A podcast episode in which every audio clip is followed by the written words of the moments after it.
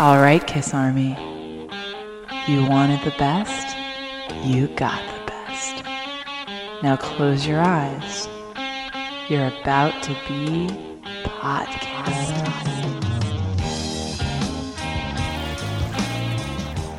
And with that familiar music, you are now listening to Podcast Episode eighty, which will be part two of our discussion on Hot in the Shade. Today we'll be joined by myself, Ken Mills, Gary Schaller, Chris Karam, Joey Haney, B J Cramp, and Matt Porter. We'd like to take a moment to thank everybody that's been listening to the last episode. We have tons of people that have been on the Facebook page. Everybody over at KissFact has been fantastic. So hi to everyone out there. We'd like to thank Norman Hazunga. We'd like to thank Scott Harding, Jeff Hoagland, Wally Norton, Chris Sinzak, Alex Komotis, Thorben Olsen, and Chris Ann Colvin, who commented, "We warn our listeners about the pool or water sound effect and go to the bathroom if you need to before listening to this show in case you have to pee." So that, that I thought that was pretty funny. Jeff Savantos, Scott Harding, Ben Mitchell, Ghosty Timmers, Ludzel, The Sphinx, Fortress, Kinetic seventy-four, Mad Dog, Kiss That, Sir's Corpse, Parallax one, Space Cat, Wada Badu fifty-one fifty, P X seventy-four, Mister Misery, Expert Texpert, one one one one nine seven six, Hot in the Shade C C, Red in the Sky, Jamie's, Dark Horse seventy-seven, and everybody over at KissFact and on the Facebook pages for all the great input. And we'd like to give a shout out to our fellow podcasters. History Science Theater, they did an excellent Animalized show recently, and they've got more coming. Cassius and the Creatures of the Net, D B Geek, The Kiss Room, of course. Everybody out there, Strange Ways, we just want to give a shout out to everybody, and you are all good friends of the podcast, and we're glad you guys are out there. So let's get this discussion underway. When we left off, we had one more song to go, and then we flip over the album. So check it out. Enjoy part two of our Hot in the Shade roundtable discussion.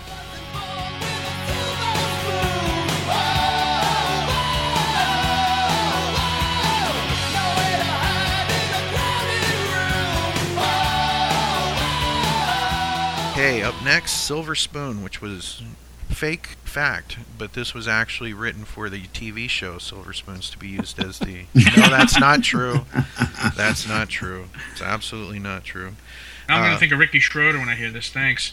There you go. Um, oh, wait. One, one, one last thing about Forever, and, and, and I feel that I need to mention this. Um, I, I have my... In my notes, I always put, like, K R, which stands for Ken's Ratings.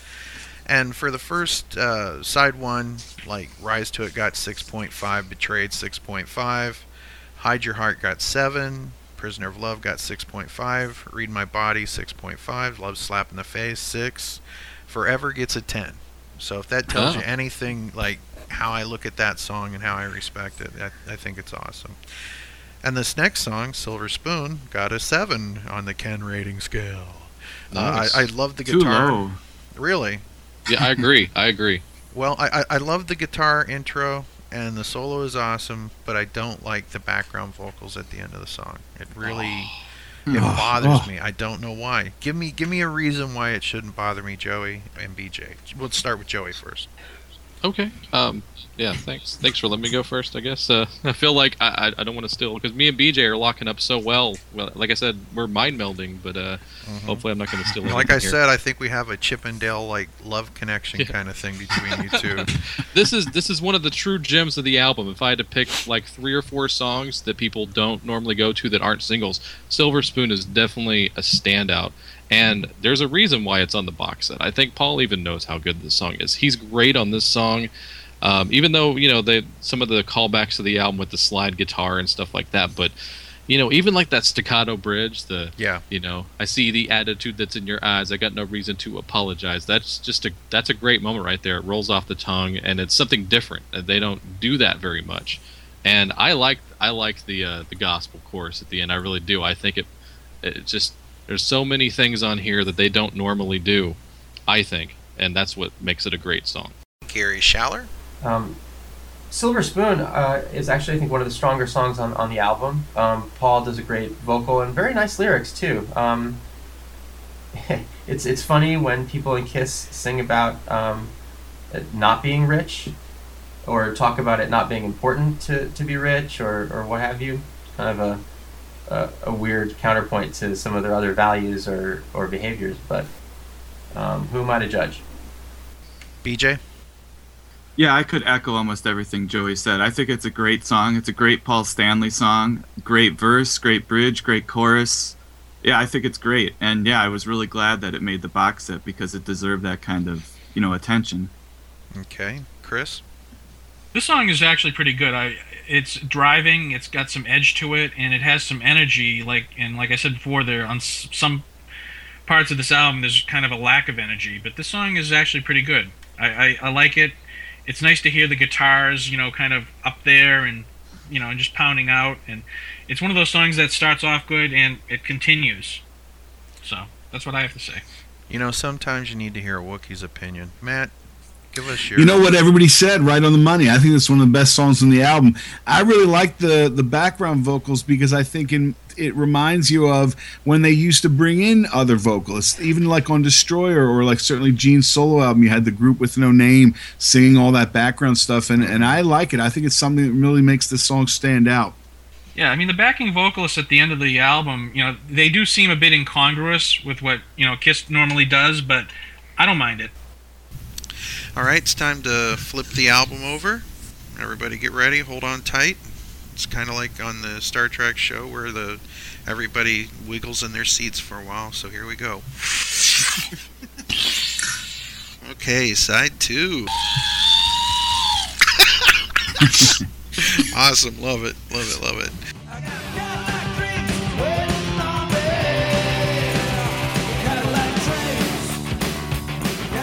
Okay. All right. Next up. Cadillac Dreams. In my notes, and I know you guys are all now wondering what the Ken rating is. five point five on this one. It's a clunker. Way too high. Hate the horns. I hate the horns. I like this song better on Revenge when it was called Thou Shall Not. Ooh. To me, it's it's some of that, uh, you know, you can kiss my butt kind of thing. I'm Gene Simmons, and nobody's going to take it away from me, so... So you think I rated it too high, B J? Yeah, I mean, as low as I would rate "Read My Body," this song is worse. This is definitely my least favorite song on the album. So I this would terrible. be the one you would you would dump. Definitely the first one to go. Yeah. Mm-hmm. Now, it, one of the weird things on this is, uh, let's see, Paul Stanley is credited as rhythm guitar, vocal slide on "Rise to It," acoustic guitar on "Forever," and brass on Cadillac Dreams. So Paul played brass on this album, on this also, track. Also, brass Cadillac Cadillac Dreams gets the coveted spot of first song on side two, which is just yes. ridiculous sequencing. It is kind of weird. Yeah, Silver Spoon would have made it better. Yeah, um, much. Side two opener. But by that point, it, it was kind of didn't matter to me because I was, you know, into C Ds, but sorry. Yeah, I did a whole podcast about the first song on side two. I remember that. Kind of a lost um, element of the of what an album used to be. Well, you when know? you think about it, they should have chucked Cadillac Dreams. They they definitely should have let off side two with Silver Spoon instead of Cadillac Dreams. That's kind of crazy. Mm-hmm. So, Joey, Cadillac Dreams? Uh, you know, I got a few points on this song, actually, even though it's not very well liked. I, I feel like I feel bad for... the city of Cadillac, Michigan, because I feel like when the fans picked up the album on day one, they were like, "Oh, this is going to be about us," and uh, it wasn't wanting to go back. Yeah, different um, Cadillac altogether. Yeah, Gene am, was Gene was dreaming about those cheerleaders. Yeah, I um, yeah, the horns. That's I, I feel, and you know, there's been a few callbacks to what's been selling records better at the time for mm-hmm. me on the show, but. I feel like the horns were uh, wanting to be kind of Aerosmith because they used the horns both on Permanent Vacation and Pump, and those proved to be big records. So that's my theory on that. Um, I see, and for some reason, every time I hear this song, do you remember that uh, Fatboy Slim video with Christopher Walken dancing around the hotel? Yes. Mm-hmm. I, I feel like the video for this would have gone that way with Gene just kind of doing that around his house and his mansion, talking about money. For some reason, I just see Gene dancing around, sort of like a Eugene Levy, like unhip old guy mm-hmm. to this song, which he kinda actually like is at this point. Yeah, and um, and his lyrics. The thing I don't like about the lyrics is that um, I can prove Gene wrong, because I think podcasts prove that he's not right. He says if you can get it free, it just ain't worth a damn, and that's just not the case. I'm sorry. Bazinga! Take that one, Matt. You know, I agree, Joey. It, this would have been a funny video. I think it would be something where it's like a movie where he's in like a zoot suit and he's like the character in the movie, and there'd be like dancing dollar signs or, you know, someday, baby, we're going to have it all. And I don't know. It's pretty terrible. So basically, you could recut the Firestarter video and yeah, make yeah. something. Yeah, exactly. Somebody or, or that Al's, is creative. Uh, this is the life video. Somebody that's creative with video, make a version of this song using part of the Firestarter video, please. That would work. Gary Schaller? It's funny having Cadillac Dreams be the follow-up to Silver Spoon in the sequencing of the record. Um, it, it, it one's the first is a very sort of humble song about not about coming from modest uh, beginnings. Um, and then Cadillac Dreams, um, in its appearance, seems to be a song that's a very boastful, typical Gene, rah, rah, rah, I'm so powerful song. But then there's one line in it that actually I find very charming, um, which is about driving in my Chevy with my Cadillac Dreams. Um, it's a very grounding, down-to-earth kind of um, lyric where I think it's established that you can, you can in fact, be a person with... Um, I don't know, high goals uh, as far as achievement or money or, or success, and still be sort of one foot planted firmly on the ground. Um, I, I think the horns are novel. It, it's sort of interesting to hear that. Just like the, the um, background singers on Silver Spoon, again, makes me think of Kiss just trying to make a straight-ahead rock record, and these are the moments where I think it really succeeds. Um, Ken, I know you've talked at various times about Kiss revisiting their Motown influences. To me, these two songs uh, back to back, um, Cadillac, uh, Cadillac Dreams and King of Hearts, have a little bit of that, and I like it.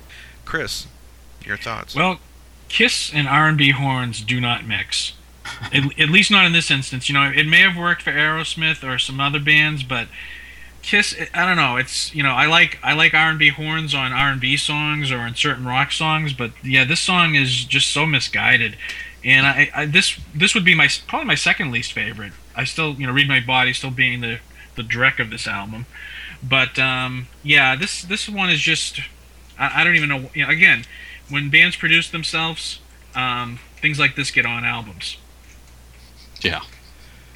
Yeah, I would kind of agree. Sadly, um, it's, it's got a good energy to it, and I give Kiss credit for trying some different things. You know, it's one of my things about Kiss is that. Uh, you know, the Beatles could do whatever they wanted, for example. You know, they could always play any kind of instrument or do any sort of thing they wanted, but when it came to Kiss, they were always kind of locked into a thing, and here we are as fans kind of saying it should be that way anyway. Right, but the Beatles had one major difference, though. They had George Martin. That's true. George Martin was there to rein them in or to help them articulate their ideas in a, the best possible way. Right. Yeah, but then again, Vinnie Poncia co-wrote this song, and I think he takes a lot of credit for it. He shouldn't. Um. no well, that, that that makes me lay off Gene a little bit more for this song. At least, at least he took the bullet. But. Yeah. Well, Mister Poncia will uh, pop up on our next song, "King of Hearts." Paul Stanley yeah. and Vinnie Poncia wrote this song, and uh, my Ken rating on this one is number seven. So. Uh, to me, I hear Van Halen's Panama in this song. My wife mm. doesn't, but I do.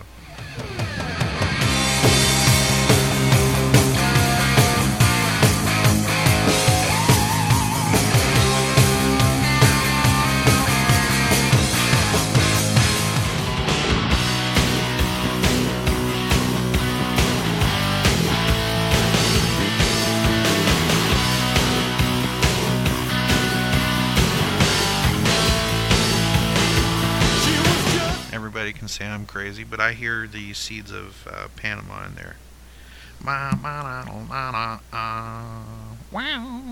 It's it's there, I'm telling you. Mm. And um, the, the the pre-chorus to this song is pretty cool. I like that. I like that a lot. But it's great. But to me, the song falls flat, and I, I would like to hear what this song could have been with a better producer.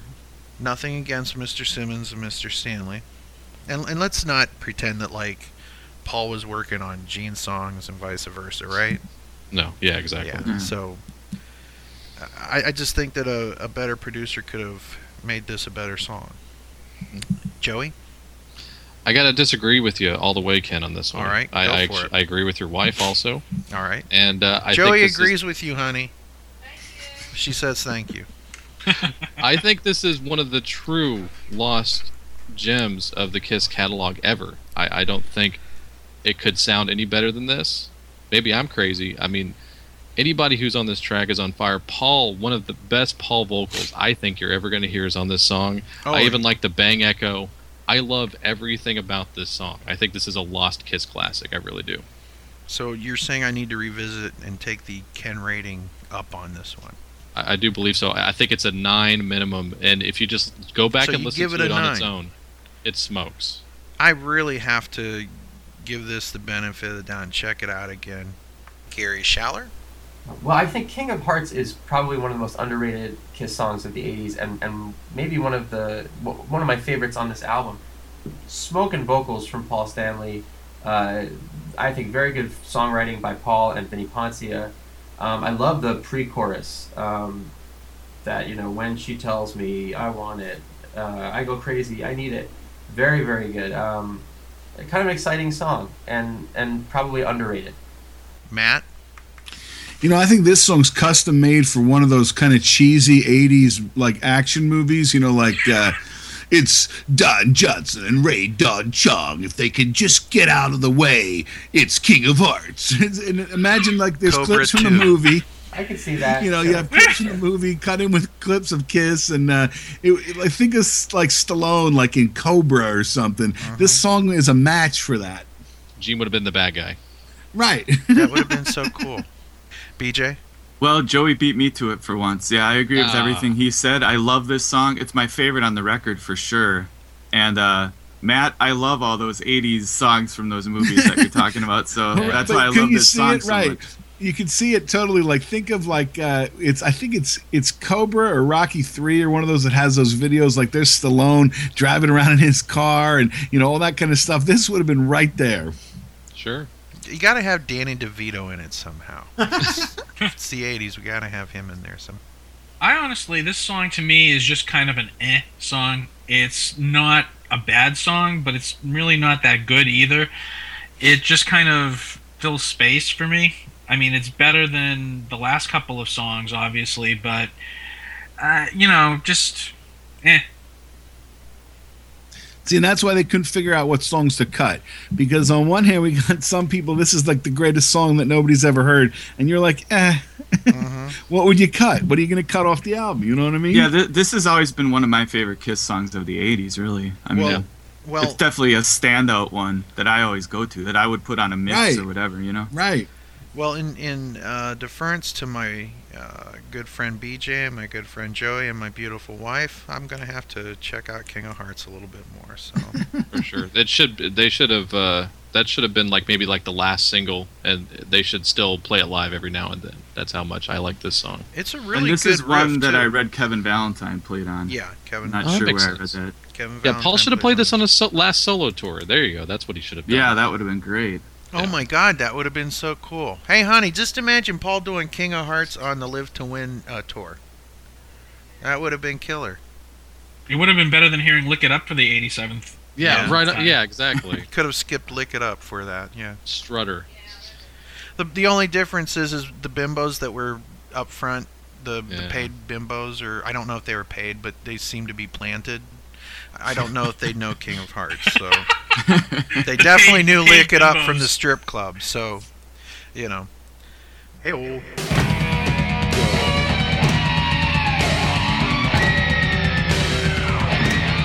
Hi, this is Bruce Kulick, and you're listening to Podkiss. What we want to do right now is just take a break uh, and listen to some of the demo for Betrayed, so give this a listen.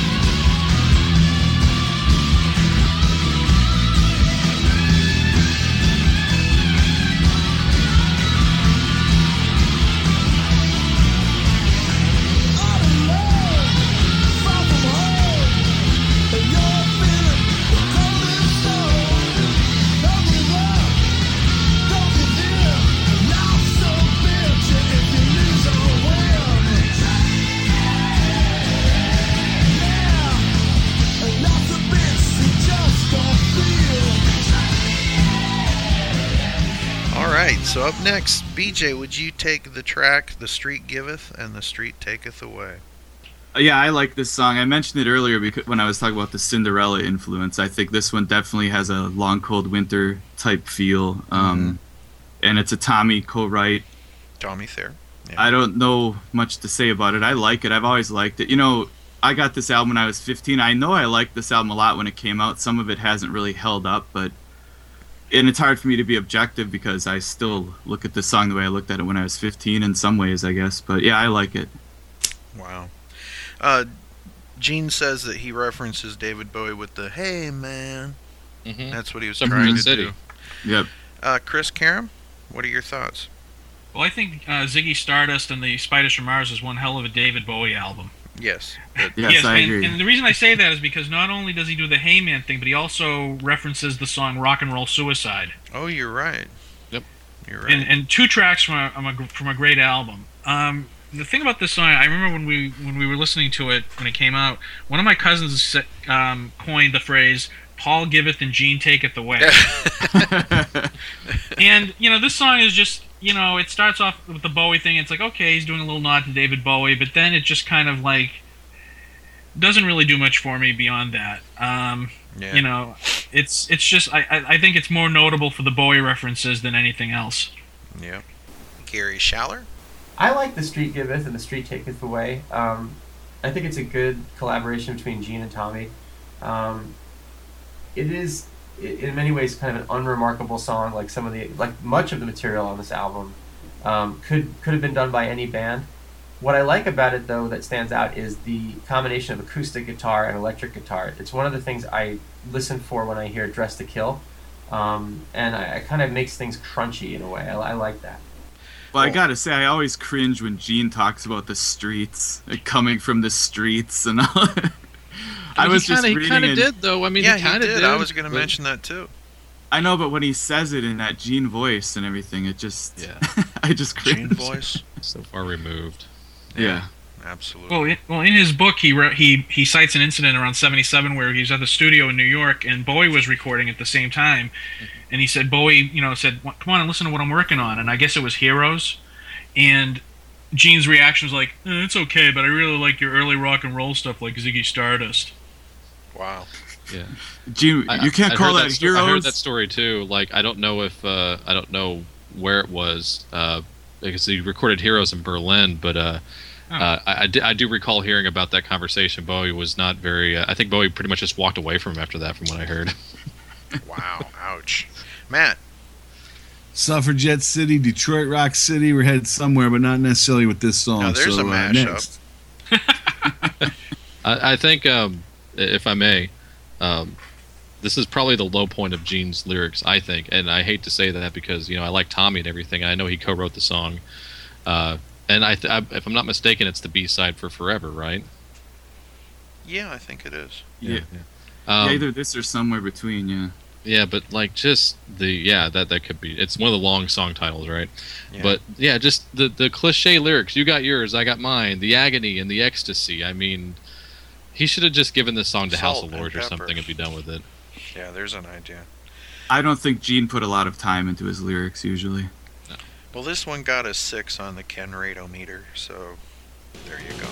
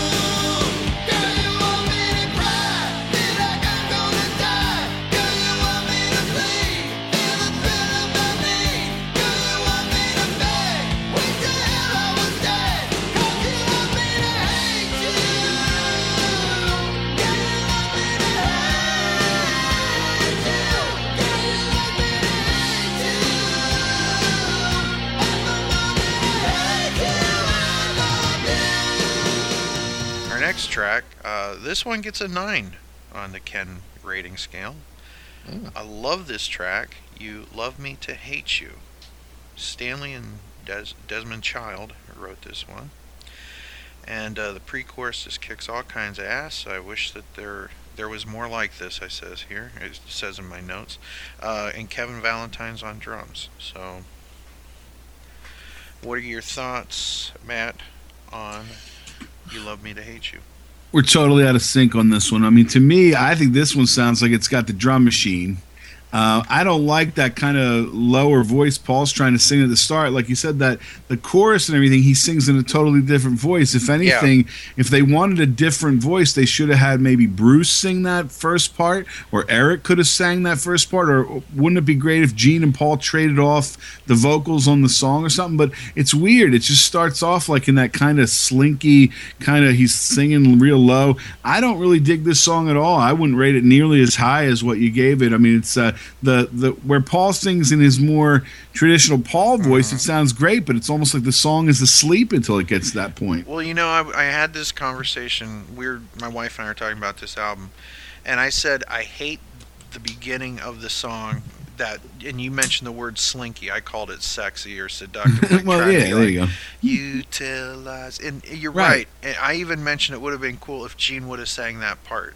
If, right. if Gene would have sang the verses and Paul would have sang the other part, because the pre-chorus and the chorus is stellar. I, Paul is just amazing on this track. Right. But that first part, it just it just doesn't seem to go with the rest of that. I, I think that You Love Me to Hate You had the potential to be like an amazing, amazing, amazing song. And it is a great song, don't get me wrong, or it's a good song depending on if you like it or not. But... Uh, It just it could have been something really special, and I feel that that, that slinky part as you talk about kind of takes something away from it for me, and I don't know why. Right. Gary Schaller? Um, this uh, so You Love Me to Hate You, I think, is sort of from in my mind the companion song to King of Hearts. I think these two are both really, really effective, catchy um, pop rock songs. Uh, not surprisingly, you get the Desmond Child co-write. Um, uh, no secret there that he makes great music when he collaborates with Kiss. And um, again, soaring Paul Stanley vocals and very melodic. Uh, I like this song very much. I think it's one of the, the high points on this record. B J? Yeah, this song is really Desmond Child busting out the cookie cutter, you know? Mm. I mean... It's like Desmond Child on autopilot or something, I think. I liked it a lot when it came out. I don't think I like it as much now as I did back then. Mm-hmm. Um, yeah, but it's it's fine. Joey? Uh, to slightly piggyback on B J there, oh I, I God, did like the song better me. when it was called Poison by Alice Cooper. Um, but I, on the other hand, yes, because there is some callbacks there. Uh, Desmond Child, of course, wrote that song too. Mm-hmm. So there mm-hmm. you go. Uh, I, I think it's I think it's kind of underrated a little bit, and I'm going to agree with you on that part, Ken. I do I, I like what Matt said. I totally agree with you, Matt. They should have used Bruce, Eric, or Gene to do the verses. That would have been awesome, and it would have been a much better song because of it. It also would have helped um, the band out, I feel. Nice, well said. What's well that? Said. It would have helped the band out. Yeah, yeah, exactly. Eric should have Eric probably should have been able to take that verse for sure. So, and you know, it, it's I think it's I think it's very decent. It's overtly decent. Great screaming chorus. Paul's good on it. And who can't relate to the trapped relationship at least one point in your lifetime? Right. That's the thing about Paul. There's a lot of relatability in Paul's that I buy. And I'm not trying to beat up Gene because I love Gene. But when, when Paul goes for a storyline, even if it's not an autobiographical storyline, I buy it with Paul. Like, mm-hmm. Paul, to me, seems his to have his feet on the ground more, like with Silver Spoon. Like, he appreciates the things that he has because he used to be poor. But Gene, I don't feel it as much, you know, like on Cadillac Dreams. Right. And the the whole uh, song, you know, the story thing with Hide Your Heart, I still almost feel convicted that Paul wants to get this out. Like, it's not forced. But sometimes with Gene, I feel like it's forced in this album. Paul has a lot more relatability for me. I am really looking forward to reading Paul's book. Oh, yeah. When it comes out, you know. Chris? I actually agree with you. This is one of my favorite songs on the album. I really like this song. And I've often wondered what would have what would this have been like with better production, you know, if they could have really given some more um, of a production aspect to it. But but that having been said, I love it. I think it's a great song, you know. Even though Paul kind of does this, the screaming thing with the vocals a little bit, you know, it's still a great song, and it would definitely stay on the album if I had to cut, you know, a few songs off of it. Great song, though. I love it. I think it's one of the better songs on the album.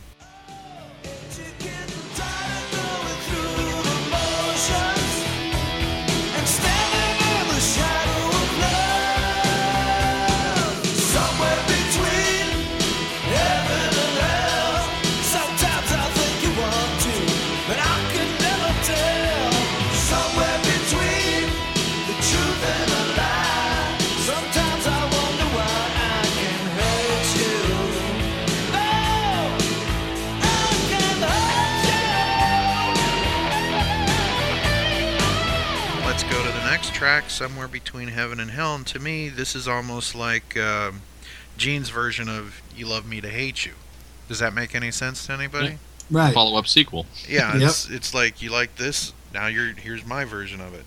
Right. Um, I gave this an eight point two five uh, on the Ken rating, and it's written by Gene and Vinnie Poncia, as opposed to the other one who shall not be named.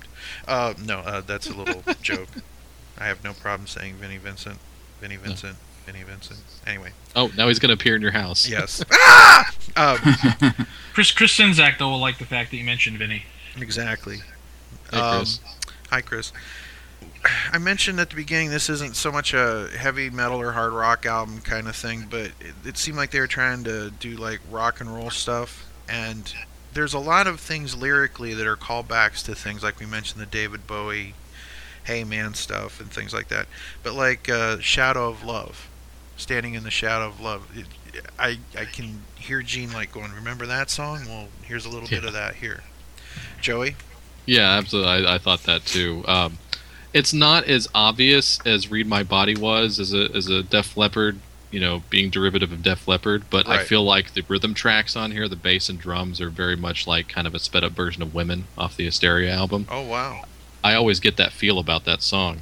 Uh, it, it's good, especially for Gene on this album. This is a good song. It's kind of tied with Betrayed, I think, as far as being quality enough to be on the record. Hmm. And it's one of the few songs on this album that I feel like Maybe this, maybe this song, he wrote it with Vinnie, so obviously this not, this isn't the case. But I feel like it could have been on any of the previous three albums before this, and it's the only song I get that vibe off off of that. that yeah, record. Like this could have been on Crazy Nights easily. Oh yeah, easy. Matt. Well, a little known fake fact that uh, Radiohead stole the guitar scratches from this song and put them in Creep, but uh, you know. Wow. Anything else? That's it. That's it. Okay, Chris. I like the main riff in this song, and it starts off good, but then it just kind of doesn't go anywhere for me. Um, if this were a Led Zeppelin song, you'd go on a musical journey. This song, to me, feels like you're just taking a drive around the block.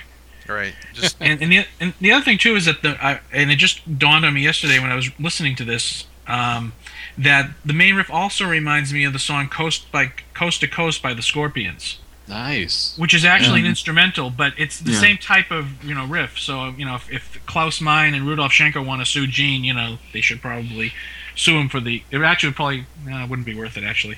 Yeah, you wouldn't get anything. But yeah, like I, I just think this this song starts off strong, and it's got promise. It, you know, it's a cool riff, but then it just... It, it never really takes off for me. Gary Schaller? Somewhere Between Heaven and Hell. Very, um, very good song. Uh... Lots of attitude from Gene. Um, nice lyrics. And, again, Vinnie Poncia coming in and doing, I think, what he does very effectively, which is make craft a very uh, solid pop tune. Okay, B J? I think it's a good song. I think it's kind of an awkward transition, like between the verse, chorus, back to the verse. And I always thought the verse kind of reminded me of, like, Peter Gabriel, like, Big Time or something like that. But uh, it's a, yeah... It's good. I li- I always liked it. Like I said, I really liked this album a lot, you know, back when I was a teenager. And so I think I still hold on to a lot of that. I can put this album on and listen to it and enjoy it, you know? Mm-hmm. Yeah. Our next track is Little Caesar, and I give this an eight point five. Uh, and it's sad that Eric wasn't given more lead vocal opportunities. Uh, the, the credits for this are Eric Carr, Gene Simmons, and Adam Mitchell. Hey, uh, Adam Mitchell.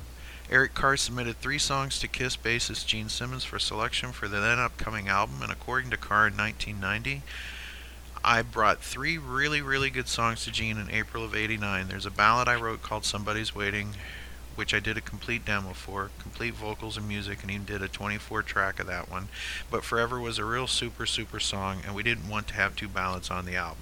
I wrote another one called Listen to the Eyes of Love, a kind of A C D C thing that never got finished, and the other thing, which is kind of a funk rock thing, and I stuck it on there as a joke. Simmons actually loved the last song and suggested that Carr should make a complete demo of it. Carr and KISS guitarist Bruce Kulick went into the studio and completed a full recording.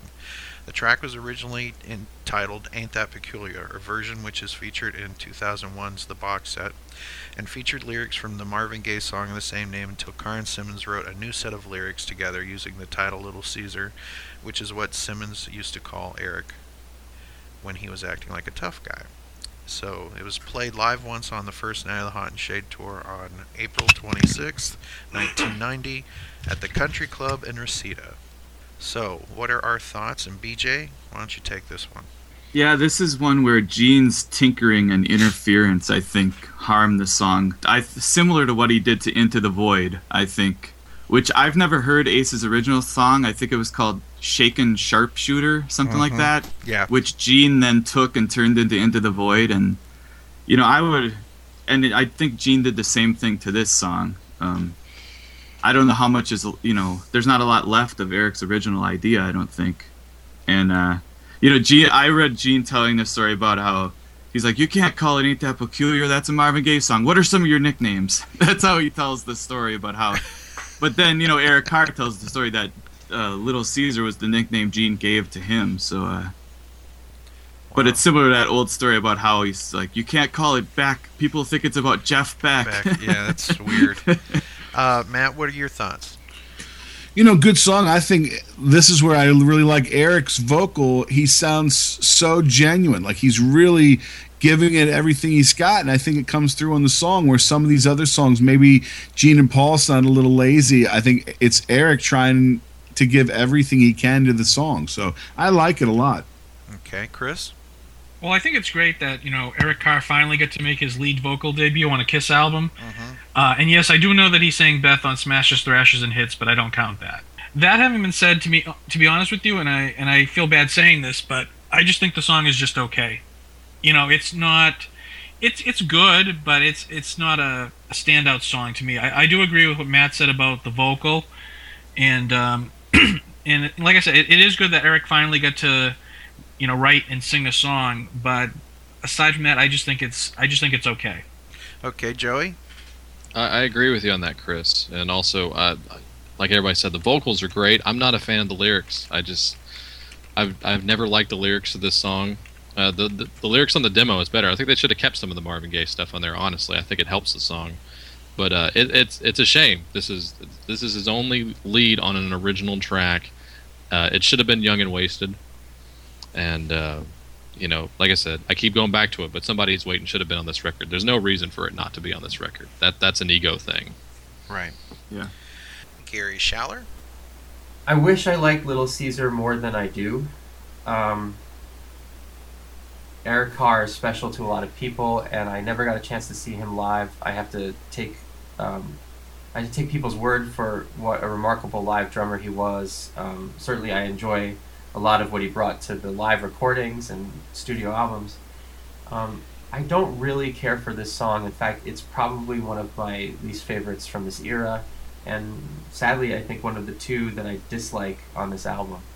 Um, I'm not crazy about the vocals on this track. I actually I think he's a, I think he's a fine singer, and he does a good job. Um, and Gene Simmons and Adam Mitchell co-writing it makes it um, I think a better song than than a, than it could you know than it could have been. It still just doesn't do it for me. Um, they they played it live I think once or twice. We have a recording. Let's give that a listen.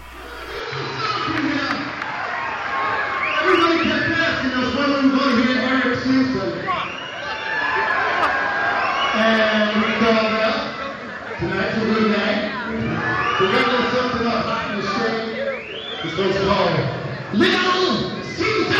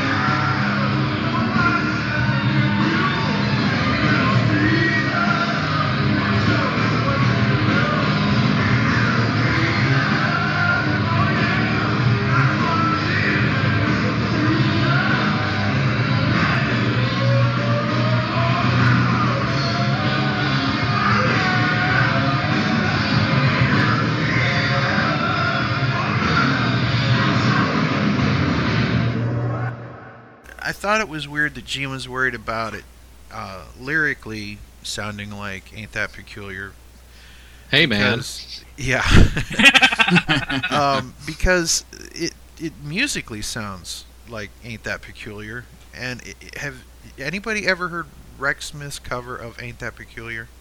To me, I'm I'm I'm going to play a little bit of that right now for the listeners. Honey, you do me wrong, but still I'm crazy about you. Stay away too long and I can't do without you. Every chance you get, you seem to hurt me more and more. But each hurt just makes my love a little stronger than before.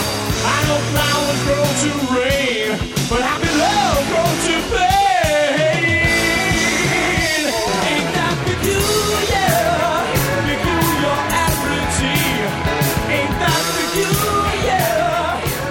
I hear Little Caesar all over this, so I'm surprised there wasn't more lawsuits based on this. And and of course, my wife was a big Rex Smith fan, and uh, I got the album for her digitally, and uh, I was like, "Is that Little Caesar?" And she's like, no, no, that's that. And I'm like, no, that's Little Caesar. Listen to it again. So I'm going to play a little bit of that right now. Are any anybody else? I know, Ken, I guess both of our ladies are in the KISS Army. And uh, yeah. Anybody, anybody else have that convenience, too? No. um, she doesn't dislike KISS, but she's not in the KISS Army. What about my, you, Matt? My, my girlfriend isn't into KISS, but she will listen to a podcast if I'm on it. Ah, there you go. That's a good girlfriend. You know, just because because it's me, and I and I said to her, you know, one time I said, you know, you actually listened to the whole thing, and she and she said, well, you know, I I want to hear you, and and it's interesting to hear people who know what they're talking about, you know, talk about something, because she, she doesn't really have any familiarity with KISS at all, outside of, you know, knowing who they are. Right. Yeah, you know, she wow. said to me once, I was, you know, talking about going to a couple of KISS tribute concerts, and she's like, you know, if you want to go, you you can go. You don't have to include me. Wow, Matt, are you there? Yeah, my wife is in the Matt Army, and she tolerates me, but but I think my couldn't wife care less, couldn't care less about KISS. My wife uh, did go to the farewell tour, though. Very cool. Well, we should dedicate this show to our wives, significant others, and girlfriends. It's forever. She was not happy about seeing Ted Nugent at the farewell tour. Really? Oh, I can imagine.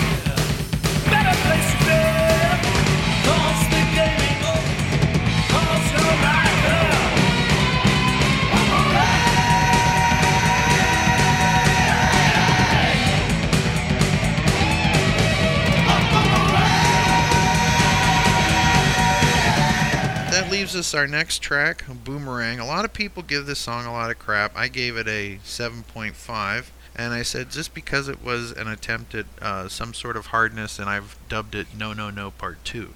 Right, yeah. right. Yes, or exactly. No No No Again. Gary Schaller? So the album wraps up with Boomerang. Uh, I come back to this song from time to time because it's just sort of fun. That says, Bruce, turn up the juice, and um, sounds like he's talking to a turnip. um, or talking about turnip juice. I don't know. It's like that chicken salad thing that Peter pe- pe- people think they hear Peter talking about in Hooligan.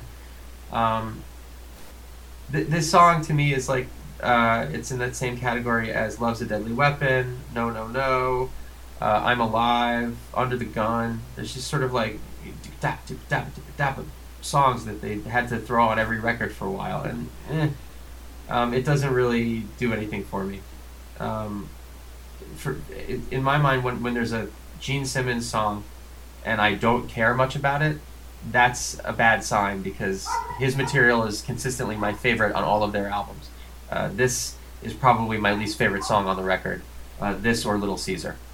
What are your thoughts, Chris, on this one? This song, to me, when I first heard it, and even just listening to it yesterday, it reminds me of Animalize. I agree. Yeah, and the, this because of the guitar This parts. Would have fit in great on, on Animalize. I agree. Yeah, a poor man's Animalize. And my wife would say, yeah, because they both suck. Oh, come so. on. Come well, on. Well, you know, bad. actually, I'm a fan come of on. Animalize, and when I listen to this, I think this is sort of like a poor man's Animalize. But, you know, if you think about it, you know, there is a connection between Bruce and Animalize, because he's on two of the tracks on that. Uncredited, of course, but... Mm-hmm. But yeah, I mean, it, it's you know, it's kind of a, I guess it's it's a fun track. It's like you say, it's like no, no, no. It's and it's you know, a good way to end the album. At least it ends it on a little more of a, a positive note, or a driving note, mm-hmm. if that makes sense. Absolutely, absolutely. B J, yeah, I don't like it. Uh, it doesn't really have any hook. It barely has a chorus. So as a song, I don't really like it at all. Okay, Matt? I think that if they were trying to give Bruce a song that really lets him spotlight it, I would have taken the vocals out and had it been like a Joe Satriani kind of, just do it as an instrumental, have him riff over the top of it. It's a good, heavy, kind of fast song, but yeah, it sounds just like no, no, no. And I mean, the lyrics, it's funny, you know, everybody's gone to those tribute shows, or everybody's, you know, everybody's yelling out as obscure as you can get. I think that's why everybody likes to yell out the Elder, because they figure it's obscure. If you go to a show and yell Boomerang, half people, I challenge anybody. Does anybody know the lyrics of Boomerang off the top of their head? I mean, it's as obscure as they come, as I think, as far as Kiss songs. I Last song on a long album, you know, and then it's just like, you know, if you next time you're at a Kiss show, you want to yell out something obscure, yell Boomerang.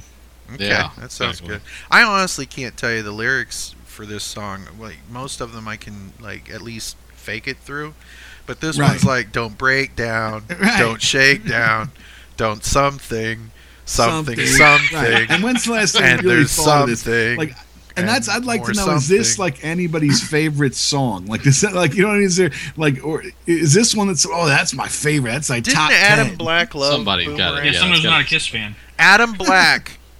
Uh, artist, and he was a Kiss K four comic book artist, actually loves this song.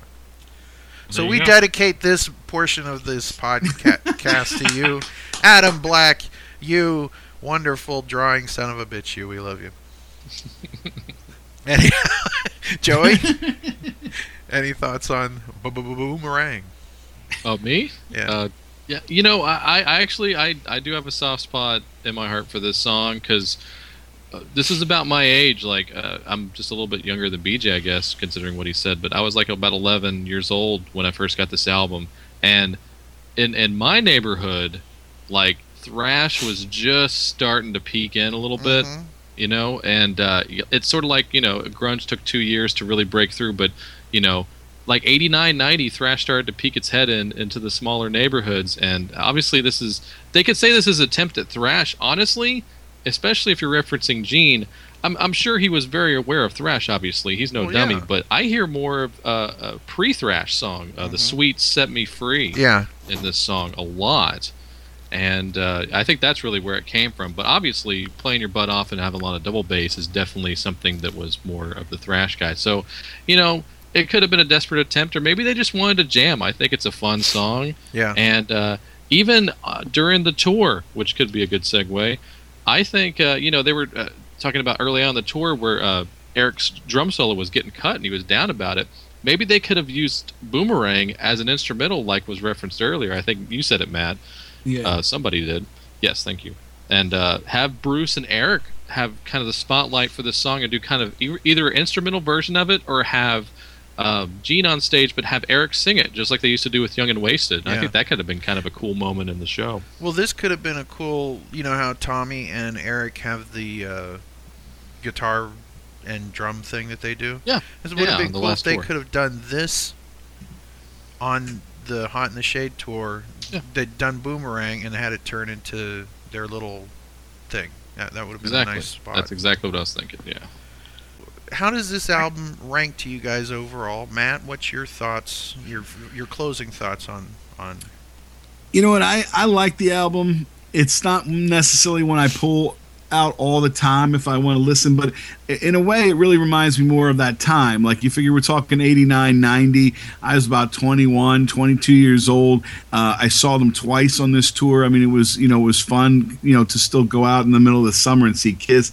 Um, one little quick fact, if you're looking at your album and you look in the thank yous, they actually thank all the fans in the Kiss Underground press, and they thank Kiss Mask, which my friend Frank Hagen created, and I did artwork for that. So we, I remember when this came out, he called me. He was so thrilled that it says Mask in the, you know, in the thank yous, and we mm-hmm. were thrilled because then they gave us backstage passes when we saw him in Philly in June, and it was back when a meet and greet was still something that you got, you know, for being a big fan. You know, right. we, there was it was packed that night, and we had these backstage passes, and it was uh, we got to meet everybody that night, and it was really cool. So I think in a lot of ways I tie it to a very fun time, um, you know, and it. I like it. I, it's like you said. I think it is an album you can listen to from start to finish, uh, and and in just about the time it takes me to get to work. So I say thumbs up. Chris Karam. Uh, well, thumbs down for me. Um, th- I was surprised when I listened to it uh, yesterday that there were maybe a couple of things on it that were better than I remembered or weren't as bad as I remembered. But I still don't rank this album very highly at all. Like I said, it's my least favorite. And there's just something interesting too that. It ties into Boomerang. If you listen very closely after the song ends and the last notes are just sort of fading off, Gene says, "Have mercy." Yeah. Uh-huh. And I wonder. I always wondered if that was a nod to Roy Orbison. I, I think I that there's know. a lot of those placed all over this album. If you know rock history, you'll hear a lot of lyrical callbacks to a lot of great songs throughout rock and soul history. Well, Roy, Roy had passed away the year, like a, the year before that, so I just mm-hmm. wondered if that was their little way of, a little tip of the hat to, to Roy, you know, for being an influence. That's uh, a great point you brought up, Chris. Oh. I never made that correlation, but that was the story about Roy Orbison when he died, if I may. Uh, Rick Rubin, who produced some of his last sessions ever, mm-hmm. or produced a song for him, said he had been used to working with people like the Beastie Boys and Slayer and stuff like that. And when they blow a take, it's all like, oh, fucking hell, rah, rah, rah. Said every time Roy blew a take, he would go, have mercy, mercy, mercy. Well, yeah, you know, an old pretty woman, he goes, mercy. Yeah, exactly. That's, so that's, I, I, never, I, I, I never made that correlation. That's awesome that you pointed that out, Chris. I, that, I, I noticed that, like, when I first listened to it. That was my first thought because, like I said, you know, his death was, you know, probably not even a year at that point. Mm-hmm. And, you know, Kiss obviously were influenced by a lot of different people, and I wouldn't be surprised if, you know, they just said, hey, let's just throw this on for Roy. Yeah. Very cool. Very cool. Okay, B J? Yeah, I like the album. I definitely like Asylum and probably Crazy Nights more, but I'm going to drop this bomb. I like Hot in the Shade more than Revenge. Wow. Seriously. You're fired. Yeah, I think Revenge is way overrated. This is B J's last appearance on the podcast. No, I'm kidding. Oh. I'm, I'm... Really? Think, so you think that I, you I, think I, I, Hot in the Shade? That for the end of the show. Okay, now wait a second. Let's let B J tell us why Hot in the Shade is better than Revenge. It has better songs. My wife just said, "Oh Lord," from the other room. It has Have better mercy. songs. Have mercy. Well, yeah, I seem to I seem to be the lone Kiss fan that doesn't think Revenge is one of their best albums. I just I don't get it. I th- I don't get it. I love well, Revenge. There's a couple of songs I like a lot, but. I love Revenge, but it's not. It, it to me, it's more style over substance. Sometimes, I, I yeah. mean, if you take a look at the, the cover and the the image they were trying to promote at the time, I think Kiss fans are more excited about the image. And what other band are you more excited about the image than anything else, if if not Kiss? Uh, the the Revenge album is based more more on what the image is. Sometimes than what the actual music is. And, and yes, it's a great album, but we'll get into that because we've not yet done a Revenge roundtable. Ooh, I want in. Okay. All right. The interesting thing is Hot in the Shade was an album that, to me, kind of had me going after a while. I don't, I don't know, maybe these guys should just hang it up. Maybe it's maybe they're done. And Revenge was the album that, you know, said, okay, they're back. And right. that wasn't the first time in Kiss's history that that happened to me. Right. Well, you can never count Kiss out. Seriously, every time that I've thought, well, they're done, they pop back up. It's it's like weeds, you know what I mean? It's like, oh, or Rocky Balboa. Yeah, Rocky Balboa, exactly. Yeah, wait a minute. So, uh, well, anybody I else kinda, any thoughts? Oh yeah, I, I was going to give my final thoughts. Okay. on it, sorry. Um, I, I I'm kind of closer to B J on this one. I know we've been having a mutual admiration society this whole roundtable, but. Uh, Revenge and Hot in the Shade are very similar to me. I know I referenced earlier that Bruce is really going for better, nastier solos on this mm-hmm. record and not and not shredding as much. Mm-hmm. But uh, it, to me, it's just the same record because the half that's good is great, and the half that isn't great has kind of weak lyrics and it's just kind of okay. And I think they're very similar in that aspect. And you're right about um, it's the perception of the records, but I think they're more similar than people give them credit for. First off, let's talk about, we talked about the album cover, we talked about the songs, we talked about the production. Let's talk about the three videos. There were the three videos. There was Rise to It, there was Forever, and there was Hide Your Heart. Do you guys think that they missed anything, or do you think that those were the best singles that should have been? Take it away. I was going to say, I think, I mean, obviously Forever became a big hit, so clearly that was a good move back when M T V was actually playing videos, and mm-hmm. that was in heavy rotation. Yep. So, I mean, as far as that goes, if, if it's almost history repeating itself in the way that Beth brought in a whole new group of people, Forever brought in a whole new group of people. You know, people that go, wow, that's even, that's Kiss, you know, like it's not, they, there's no flashes of the makeup or the costumes or anything like that in the video, and you got this totally cool kind of, you know, ballad where, you know, like you said, I mean, people are, you know, girls are liking it again, and, and it's like, if the, you know, it's something to be said for that. So it's, uh, I think that as a choice was real good. And I think, like like I said when we talked about the song, I mean, Hide Your Heart, they're trying to go with Bon Jovi or whatever, and, and the video, that's another one, got a lot of rotation on M T V, and if that's what they were looking for, they got it. You know, and, and maybe there were mistakes in the video. I mean, certainly Rise to It, just by putting nineteen seventy-five and then not having costumes that are nothing like nineteen seventy-five. And yeah, Kiss Geek is complaining about that. Exactly. You know, if they had just put nineteen eighty, you know, Eric could have had his costume. Gene's kind of got that weird, kind of weird version of his, you know, era of that, the melted kind of costume. Paul could have walked out without a shirt. I mean, what, I mean, at some point you could fix those things for those of us who were paying attention at the time and go like, yeah, we go, well, that's not nineteen seventy-five, you know, the, right. uh, but, uh, you know, I think they're all good songs. I mean, certainly it's some of the better songs in the album, but this wasn't as big of a video album as Crazy Nights was, because I was right. that M T V kid, and I really got into Kiss majorly because of M T V, honestly. Mm-hmm. And Crazy Nights, all three of those videos were number one on Dial M T V at one point. I think maybe Turn on the Night didn't make number one, but it was always up there. Yeah, it was. But was Forever was the only one that made number one on Dial M T V because it was such a crossover. And uh, I think they even gave credit to the song for not not so much saving the band, but obviously it helped the band. It was a top ten, and they got a new record deal out of it, and they probably right. wouldn't have had such a good record deal if not for that hit. Chris? I've already spoken about the Forever and the uh, Hide Your Heart videos. I think the Rise to It video, you know, is most notable for the fact that, um, you know, Gene and Paul put on those costumes again, or mishmashes of different eras. But, you know, there's also something weird I noticed when I watched that video, when they're kind of zooming, when they're sort of saying, you know, backstage nineteen seventy-five. I don't know if it's Eric or Bruce, but one of them has a weird haircut.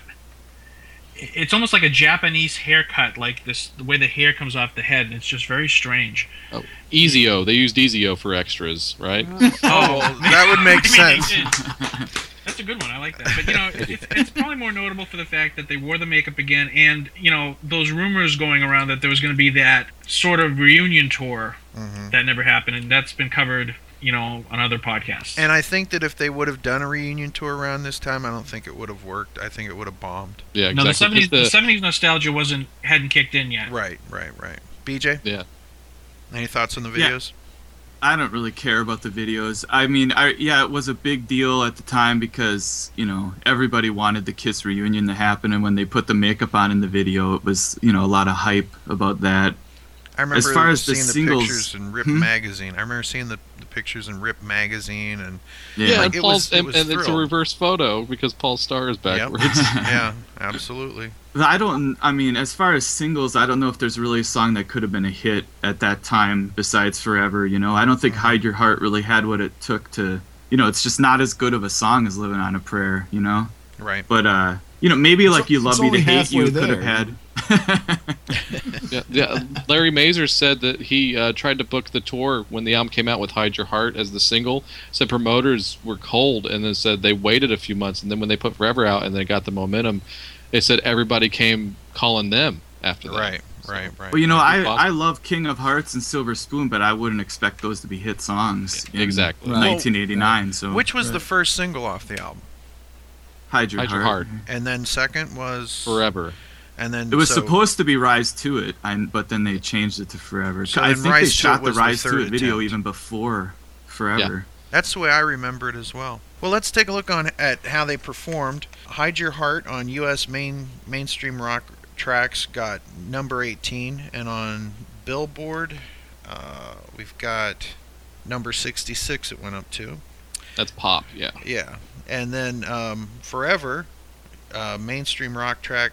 Uh, seventeen, and on the Billboard Hot one hundred it got eight. So that that was a really good uh, single for them. And Rise to It um, on the mainstream rock charts got forty, and on the Billboard Hot one hundred eighty-one. So it had run out of steam at that point. Now let's talk about the tour, because no matter what you say about this album, the tour was a return to form in a sense to Kiss. Uh, we had some cool new stuff on stage. What are your thoughts on the Hot in the Shade tour, Matt? See, I loved it. I I mean, I got to see him twice, and in, in as much as maybe Hot in the Shade wasn't the Kiss album that you would have expected from old school Kiss, the set list had tons of old school Kiss. I mean, they were opening with I Stole Your Love. They're mm-hmm. going into Deuce. I mean, now stuff that we're hearing all the time. Obviously, I Was Made for Loving You was back in the set, mm-hmm. you know, halfway through the tour, and we hadn't heard that in a while. Now, you know, you hear it on every tour. But at the time, it was like, I remember the crowd going crazy for that, you know, and, and but my favorite part, and it's really one of my favorite parts of all the Kiss tours that I've seen, was when at the end of Detroit Rock City, when the Sphinx had gone down behind the stage, and then when he starts into I Want You and it gets heavy and the, the logo comes raising up behind the stage. That was freaking great. And it's like, you know, to me, that's one of the greatest staging things they've done, the idea of bringing the logo back up, you know, like it's rising out from the, you know, the depths or whatever. I love that. So uh, I love that tour. I remember it being a lot of fun. Gary Schaller? Well, I, I wish I had seen this stage show. I think it, from all accounts, was just amazing. And particularly in the context of history, for them to have such an elaborate stage show after the relatively modest Crazy Nights presentation, right? Um, the Sphinx looked super cool. Leon, right? Looked super cool. Them coming out of the mouth Of, of the Sphinx at the beginning, Leon talking and all that stuff. Um, and then the song selection, the, the fact that they were making a very conspicuous return to classic um, songs from the seventies. Very cool. Uh, what a what a what a neat tour to see. Um, I enjoy some of the live recordings. I don't love the drum sound. I, I think there's something over the top and weird about the way the drums sound um, uh, on this tour. But w- what do I know? Chris? I have to say I agree pretty much with what Matt said. Um, it was my favorite of the non-makeup tours that I'd seen. I went to four shows uh, with Kiss out of makeup, and that was easily the best one.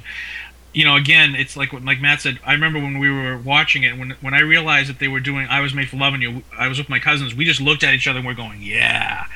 It, you know, it was really like, it was kind of like the road back. It sort of began the road back for Kiss, I think. You know, obviously, ultimately leading to the reunion.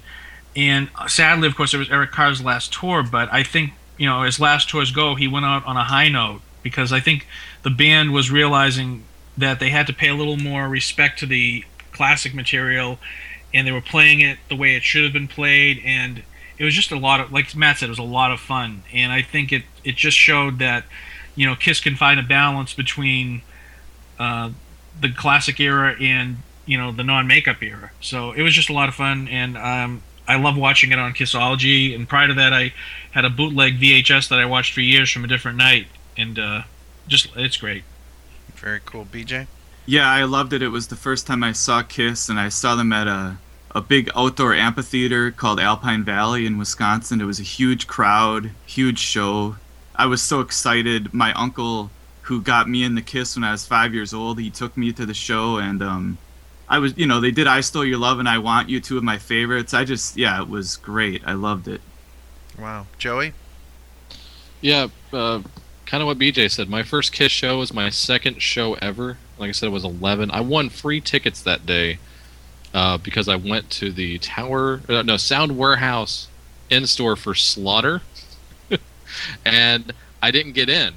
And when they cut the line off, to appease the crowd, they started giving away stuff, and I was one of the few people that won the tickets to the show that night. Very cool. Uh, had two tickets. I couldn't find uh, an old enough uh, guardian to go to the show with me undisturbed, so my mom took the bullet and went with me. Yeah, I know. No rock cred here.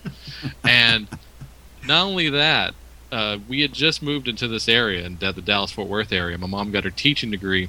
She started teaching at this school. She was brand new to the school. So we went to the show. She sat in the very back of the amphitheater, like where it's kind of like you're you got a roof and you kind of don't. And she said, just stay in the first seat if you're going to move up. And she was pretty cool like that. She sat in the back on her butt, read a book, which was hilarious. She was reading like one of those big, thick war novels, you know, at the time. And I, I snuck down almost to like the very front of the seats, like in the second area. And these really cool people let me stay on the seat because I wasn't very tall yet then. Oh, cool. And uh, so she came and got me at the end of the show. So, you know, I, she was pretty cool like that, like I said. But the, I gave her so much cred because for years after that, she still had students coming up to her as like, you're the teacher that went to the Kiss show, you know. And my mom has the worst taste in music, Streisand, you know, that kind of stuff. But she couldn't live that down for like almost ten years. It was so funny to me. Well, your mom's yeah, going to be happy but because... But yeah, this is a perfect set list. I mean, for me, it's a perfect set list because I didn't have, honestly, as much reference for some of the classic material that night that I did for some of the more modern stuff. Like, I popped just as much for Tears Are Fallen as I did for I Stole Your Love. Mm-hmm. And hearing stuff like Crazy Nights and Under the Gun that night, that, that stuff was so cool to me. I, I knew those songs actually almost better than the classic songs. Right. So it was a, you know, I was learning about the old stuff at the same night. So this was really my first night, I think, in the Kiss Army. Yeah. So who opened uh, when you guys saw the Hot in the Shade tour? Mine was um, Slaughter. I missed Slaughter. So I missed Slaughter twice that day. And uh, I did see Faster Pussycat, though. I love Faster Pussycat. They were great. Yeah, awesome. Well, you know, we get a lot of people that say this uh, every time we do a roundtable. People say, I never looked at it like that, and it made me dust that album off and listen to it. And I know that I actually have more of an appreciation now than when we started this episode. And uh, I will say that this does have a weird... Uh, distinction. This is the only Kiss album I have never bought. What? Yeah, I know you're thinking, but Ken, you own it. Well, uh, I was actually kind of out of Kiss. I was kind of out of everything. I was studying to be a minister when this album came out. And this girl, she had a crush on me, and she was kind of like, but you like the Kiss. The, the Kiss has the, that new album out, and you should get it. And I'm like, eh, I don't know. And, And we went to Kmart, and she said, look, they have it here. I'll buy it for you. And we got in the car, and she put the C D in, and I was like, yeah, it's, it's okay. so, it's, so it's Ken, you were right. Literally somewhere between heaven and hell. I was somewhere between heaven and hell. And I had this C D, so yeah. Or metaphysically, at least. Metaphysically, yes. Yeah, yeah. Yeah. So there's a true story, a little bit of podcast uh, fact, factoid coming right at you. So there you go. Well, thank you guys for being uh, part of this very fun episode, and I hope that the folks that are listening enjoyed it as much as we did, part one and part two, since it's going to be a two-parter. And uh, thank you guys for being on this show. Is there anything you'd like to say in closing, Joey? Uh, second time on podcast, long-time listener. It's always an honor. Please listen to Rock Strikes ten, everybody. Okay. Chris? Well, I just want to say this, it's great to finally have been part of an album roundtable. I've been wanting to do one since I started, you know, doing some of the podcasts. And uh, I was really glad to be a part of this one because this one was a lot of fun. And I, I think the differences of opinion and the humor and everything, I think this is going to be a great one. Very cool. Uh, B J? Yeah, thanks for having me. I've always wanted to do a podcast roundtable as well, so it was a lot of fun. I would do this every day. Matt? You know, thanks for having me back again. Nice to talk to everybody. And I think really, like you just said, is everybody should pull out the album and maybe give it another listen. You know, it's not one that I necessarily go to, but I had fun this week kind of listening to it a lot and maybe listen, listening a little more critically so I'd have something to say. And, uh, you know, I think everybody could go back and maybe uh, rediscover the album a little bit. And both Gary and I welcome you guys as official co-hosts of the show now, so you guys can contribute more and... Be, be more of stuff, so I'm glad to have B J and Matt on staff full time one hundred percent. So there we go. Well, thanks for listening, guys, and uh, you've just been podcast. That was Hot in the Shade. Thank you. And that is our show. Thanks again for listening. Be sure to check us out on the web at w w w dot podcast dot com. You can also find us on Facebook and on iTunes. If you'd like to contact the podcast, please drop us a line at podcast at gmail dot com. Big thanks to Julian and everyone at kiss f a q dot com. They've got great information there and a terrific message board, too. Thanks also to Keith LaRue and everyone else at Kiss Online for their great work representing the hottest band in the land. And as always, a big thanks to Paul Stanley, Gene Simmons, Ace Frehley, Peter Criss, Vinnie Vincent, Bruce Kulick, Eric Singer, Tommy Thayer, and the memory of the late great Eric Carr, and the late great Mark Saint John. You are Kiss, and we are your Army. Podcast is created by the Kiss Army for the Kiss Army, and it is available for free as an internet download. If you like what you hear on our show, go buy it and support the people who made it. Podkiss is not affiliated with KISS or any of its members past or present. On behalf of myself, Ken, and the whole rest of the Podkiss crew, thank you for listening to Podkiss, the KISS fanzine for your ears.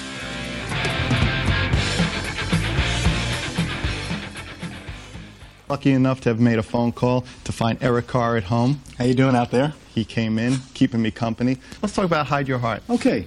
What was your most memorable moment making that video? And now back to you. um, actually, we shot this in Los Angeles. This was the first video we've done from the new album, uh, Hot in the Shade. That's what it's called, right? Yeah, that's it.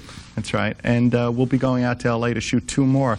But Hide Your Heart, you have any uh, anything that you remember from doing this other than saying more light on me?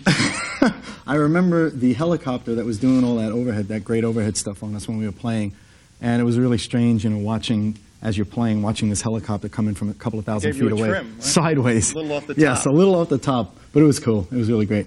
Anyway, this one's called "Hide Your Heart." There's a helicopter in the background. This is a this is a pretty good video. We're proud of this one.